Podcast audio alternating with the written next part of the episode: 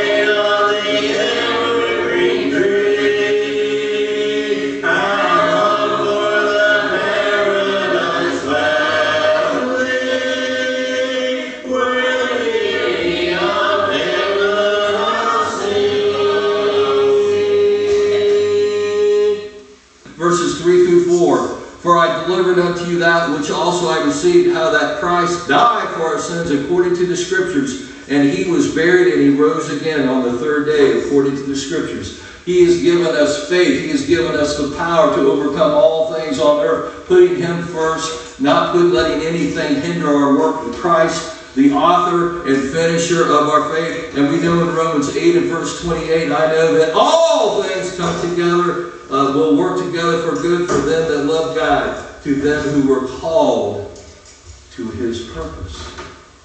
So we were given a purpose like Jesus Christ was. He came to glorify God. He came to become that servant. He came to become the Word of God. God manifested to us. How could we witness? How could we understand the glory of God? Because He became the Word manifested unto us. Turn, if you would, to Hebrews, Hebrews chapter 1. One of the most beautiful uh, descriptions of Christ uh, to show his duty and his work. And we know, as from our lesson so far, he came to glorify God. He came to give us a witness of, of who God was, but he also came to be that perfect sacrifice on the cross. Hebrews chapter 1. God, who at sundry times and in diverse manners spake in times past unto the fathers by the prophets. You know, if you lived under the Old Testament time, uh, there were many things that were still in darkness.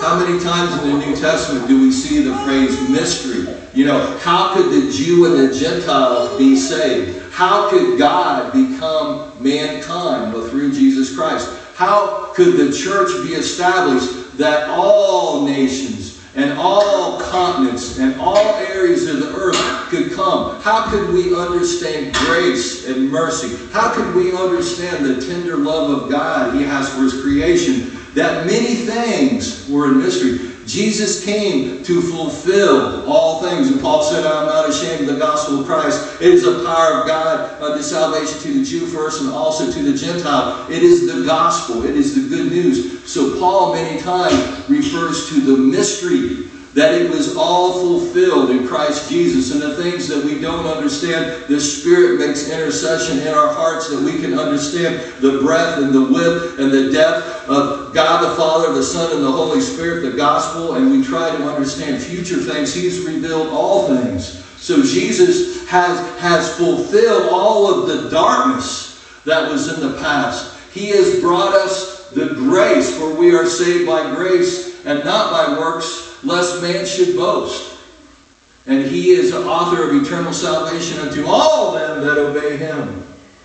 But how has God spoken to us? In the Old Testament, he spoke to us as the prophets were inspired by him. But now in these last days, in Hebrews 1 and verse 2, he hath in these last days spoken to us by his Son, whom he hath appointed heir of all things, by whom also he made the worlds. Through Christ, all of the worlds. Not just the state of Kentucky, not just the earth, but all of the stars that are numbered, and he knows every one of them. And there are billions and trillions and trillions and trillions of these stars that show his glory in the world today. Verse 3, another fulfillment of Christ, work of Christ, who being the brightness of his glory. Not just his glory, but the brightness of God. If we go and we, uh, we, we are driving down the highway and we see a bright light or we see something shiny, our attention is drawn to it. Then Jesus showed us the power of God and the splendor of God and his wonder is above anything that we can ever imagine. Can you imagine, beloved, if we can make it to heaven, we can see Jesus Christ in his glory. And you know, on the mountain of transfiguration, that he became a light that was wider than any tailor could ever make it. He was in his true glory, in his true form, and it is beyond uh, beautiful. It's, it's more than we could ever really interpret. It would be in the brightness of his glory, and listen to this, the express image of his person. I love that. The express image is the full description, the manifold description of, of the glory of God and all of his splendor and all of his glory. And many people would say, well, what is God like? He's full of tender mercy and love. For God so loved the world that he gave his only begotten Son, that whosoever believeth on him uh, uh, would have hope of eternal life. He is the glory of God, the glory of heaven, the express image that God in his infinite glory and power and majesty was revealed totally to us in an express image. You know, I was talking to Joe and a few of the brethren, they were talking about cars before uh, church started. And I sold my old Ford Ranger. I think I, it, it, still had maybe a few more miles left in her. And uh, my neighbor said, put her on Facebook, you know. And you know, I could have written about Ranger's one of the best little trucks you'll ever get, it'll run forever, and you, it'll do anything. And that wouldn't give people a full description of what that truck was. But you know what I did? I took my cell phone and I took a picture of the front and the side. And, and somebody emailed me and said, I want to see the engine. So I lifted the hood and I took a picture that they had a perfect picture of what of that truck. Don't you see that there was no question of how big or how large or what color or what's it look like inside because the digital cell phone has a perfect represent, representation and there was no question of it was red and it had a four cylinder and it was full of rust, whatever. And Jesus brought us God to understand. He fulfilled that mystery. He fulfilled the glory of God. Don't you see? There's no way to God, no man cometh to the Father but by me, through our Lord and Savior Jesus Christ. And, and many people in the world today say, well, I don't have to congregate to be uh, a Christian. I'm going to be saved right here in my home. But the Bible tells us that the church is the fullness of Christ that we are baptized into, into his death, into his body, and we are unworthy. Did you know when the Pharisees were alive, the Pharisees had a reputation that they were better than everybody else, and that you were not worthy to be saved. That you were, were so-called the trash of the earth. You know, you weren't a Pharisee. You weren't one of the elite. And they had that reputation of wearing the enlarged borders of their garments. And, and they loved the speeches on the court. They loved the chief seats. Show me the front. Don't put me in the back. And they loved all of the all of the people, the praise of the people. What did Jesus say? They have their reward, you know. And isn't that like the world's religions today? And you'll see all these denominations and they want the robes and, and the Catholics will wear their big gold cross and they want to be called Father and Reverend, even though Matthew, in the book of Matthew, I think 24 says, not to call uh, one, one Father, but your Father in heaven. And they love all of the praise and all of the glory. But Jesus, what did he do? He went into the house of the tax collectors and the publicans. And he said, you know, the woman that was about to be stoned, he said, let you, uh, those that are without sin, cast the first stone. He came to forgive. And you know what? Unlike the Pharisees and the hypocrites, hypocrites, he came for all of us. That's grace. He came to offer salvation. Not only salvation, but he allowed us to become adopted children of God and heirs with Christ. Have you thought about that? His work that he did. But the express image, there was no question about God's love for his creation. There was no question about the glory of God. There was no question about how much he loved all of his creation. He called all the children to him because it was a lesson to us. Beloved, if we cannot become humble and obey all of his commandments, and to become a member of his church, the Church of Christ, and to take a stand and contend for the faith and be diligent and loving. And as Bob very well pointed out today, seek ye first the kingdom of God and all his righteousness, and all these things shall be added unto you. What's he going to give us in return? What's the world and sin going to offer you? Sickness and disease and a short death and all the problems in the world.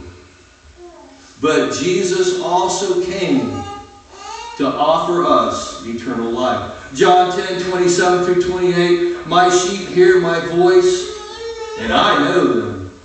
And they follow, and I give unto them eternal life. And they shall, listen to this, they shall never perish. How many of us have lost a loved one that was a faithful Christian? How many of us have lost loved ones. But Jesus said they shall never perish. Don't you see that He is the shepherd and we are the sheep? We are in a sheepfold, the church, that He and, and, and a stranger we will not follow.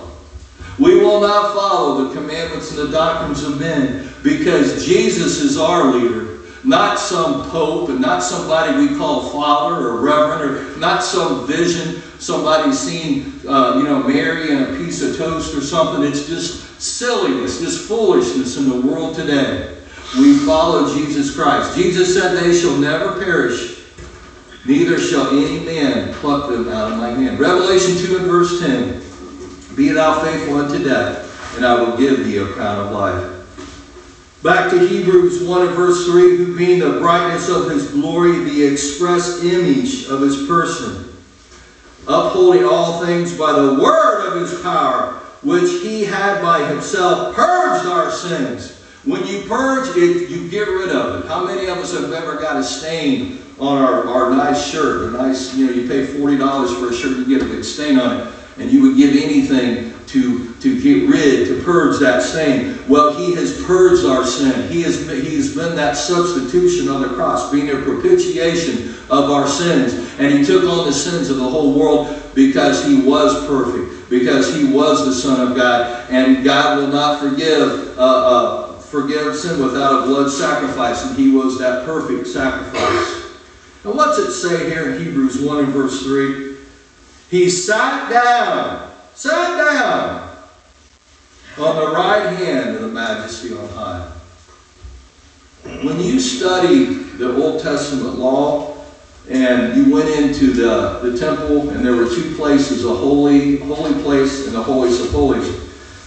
When the high priest went into the holiest of holies, and uh, you had uh, the Ark of the Covenant, and you had, it was called the mercy seat. It wasn't a seat, it was actually the, the top, you know, that went on that. And inside, of course, was the, the tablets of, of the Ten Commandments. There wasn't a chair.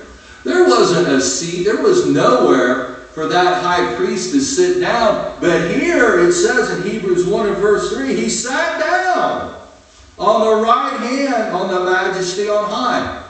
The high priest could never sit down because, listen to this, his work was never done. You see, it was just like making a minimum payment on a credit card. You're never going to pay that credit card off. That it was just making an installment to carry that sin forward. And that's what your credit card does. It just puts that balance forward, put it forward, put it forward, put it forward. How many of us have had a mortgage?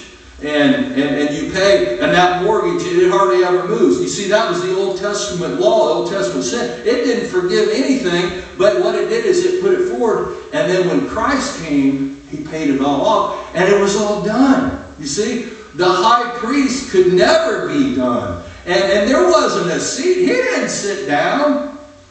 His work was never done. But Christ came one time it wasn't that once a year, that blood sacrifice of calves and goats. It was, listen to this, it was a perfect sacrifice because he was the Son of God and he was King of Kings. And, and God himself was on that cross. And he made that sacrifice. That is grace. He sat down. Where did he sit down? In heaven itself. And he's on the right hand side of God and he's working 24 hours a day, seven days a week, not only as our high priest, he's our mediator, that he is there for us at all times. The life of Christ was a beautiful life. His work, John 4, verse 34, Jesus came to do his Father's will. Jesus said unto them, My meat is to do the will of him that sent me and to finish his work. Well, what was God's work? His work was for the salvation of creation.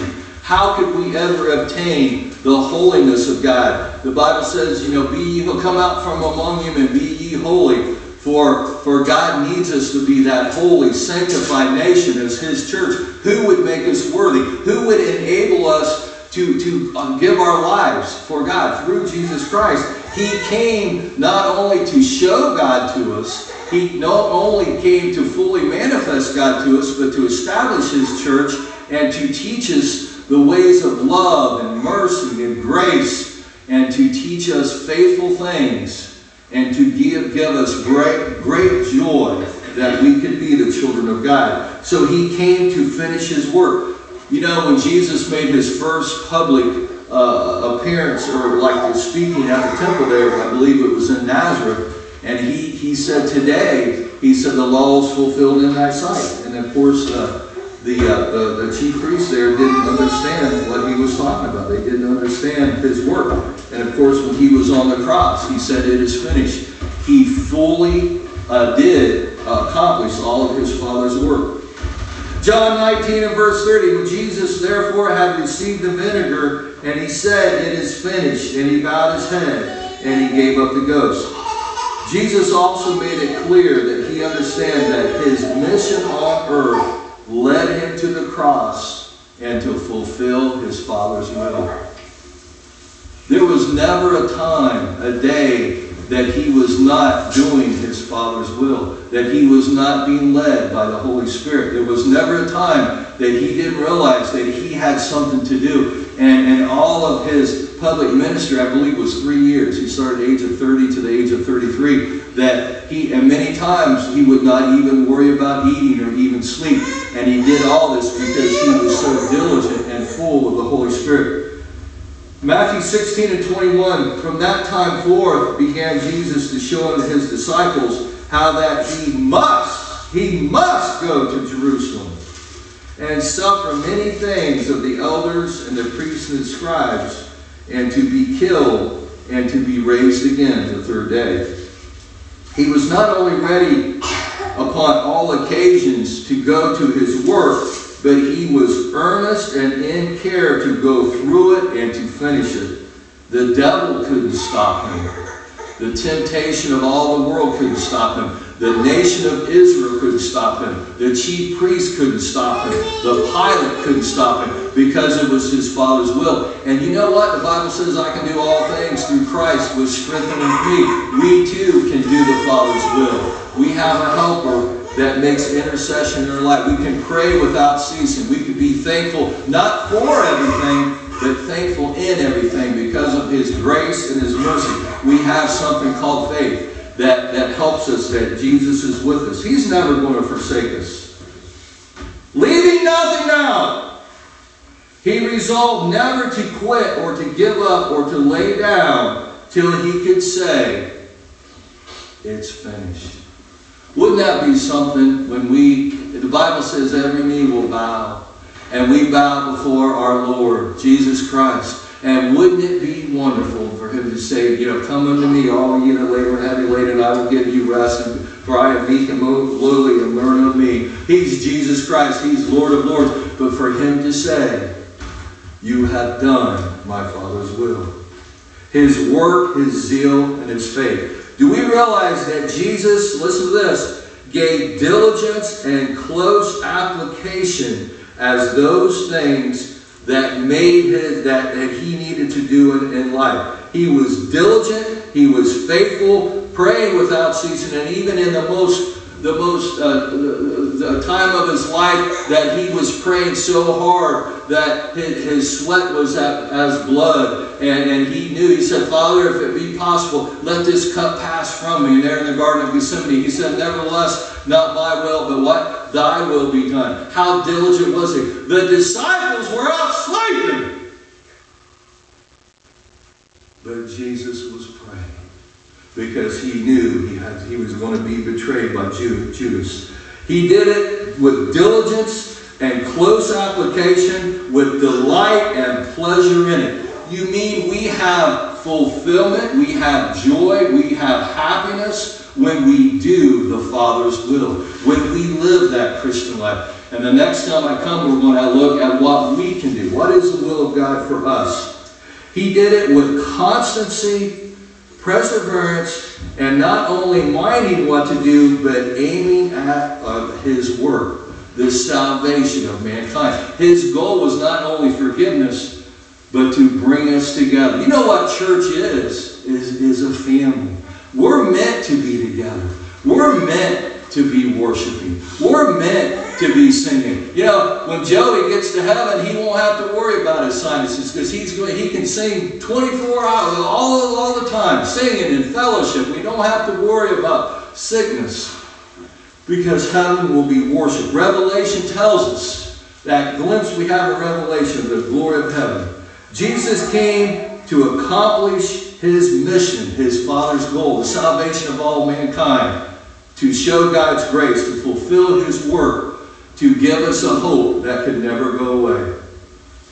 Jesus said in Matthew 5 and 17, Think not that I have come to destroy the law or the prophets. I have not come to destroy, but I came to fulfill. We can be part of that by living a Christian life, obeying the gospel plan of salvation, being added to the church, and be helping to increase the kingdom. Matthew 20 verse 28, He was the Son of Man came not to be ministered unto, but to minister and to give his life a ransom for many. The ransom payment that all of us have a price. We were enslaved in sin. He who sins is a servant to sin. But we hear the truth and we are freed by the truth. That, uh, that we are sanctified for the truth. The truth has set, has set us free. The precious Word of God. But it will come at a price. Jesus said in Matthew 10 and verse 34, listen to this. Think not that I am come to send peace on earth. I came not to send peace, but a sword. We will lose friends. We will lose the love of the world. We will lose the, the praise of men. But have you ever thought about that praise of men? Where are they going to be on the day of judgment? Where are they going to be? That all the people that praise uh, uh, others in these denominations and are always bragging about their how big their congregations are and how many people they save each day. They didn't save anyone because God is the one that saves. God is the one that adds you to the church. Not these denominations uh, preaching the commandments and the doctrines of men. We will lose popularity. We will lose friends. But we will do God's will. You were put on earth not to be popular and not for all the world's love and the love of the world and all the things of the world that lead to death and sin, but you were created to be a child of God, to worship God in spirit and in truth, to be that diligent, faithful servant, that Christian, and to also fulfill your Father's will. Matthew 9 and 13. But go and learn what this means. I desire mercy and not sacrifice, for I did not come to call the righteous, but the sinners to repentance. Jesus knew that someday we would all stand before him at his great white throne of judgment. What a terrible day all of us would have to face if we were found guilty and condemned. You know, all of the, we can fulfill every commandment, but if we're not uh, baptized into Christ and obey uh, the gospel plan of salvation, coming in contact with the blood of Christ, we cannot be forgiven. We can do all kinds of works and all kinds of get all kinds of praise from love and the love of men. But if we do not come in contact with the blood of Christ, we are not saved.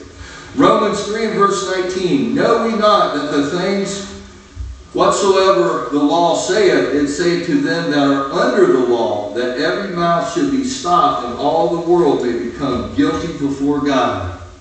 We're saved by grace. So Jesus is the one that brought grace to us. So Jesus came to take our place as guilty of sin and coming short of God's will. Five times the scripture says that Jesus was without sin. So another part of his mission, his work, he was that perfect sacrifice and he was perfect. He lived a perfect life without sin.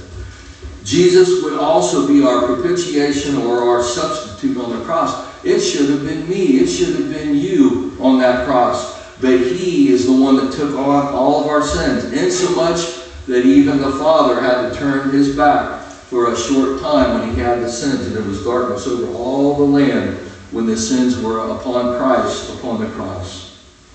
John 5 and verse 36, But I have greater witness than that of John, for the works which the Father hath given me to finish, the same works that I do bear witness of me that the Father has sent me. Every moment in the 33 years of his life, he had something to do, something to accomplish. You know, death has come into all of us. Life is but a vapor. It appears for a short time and then vanisheth away. The years, the days, the moments go by so quick. What will we have to accomplish in our life? Our possessions, how many cars or how big our house is? The world says that. But we must live a life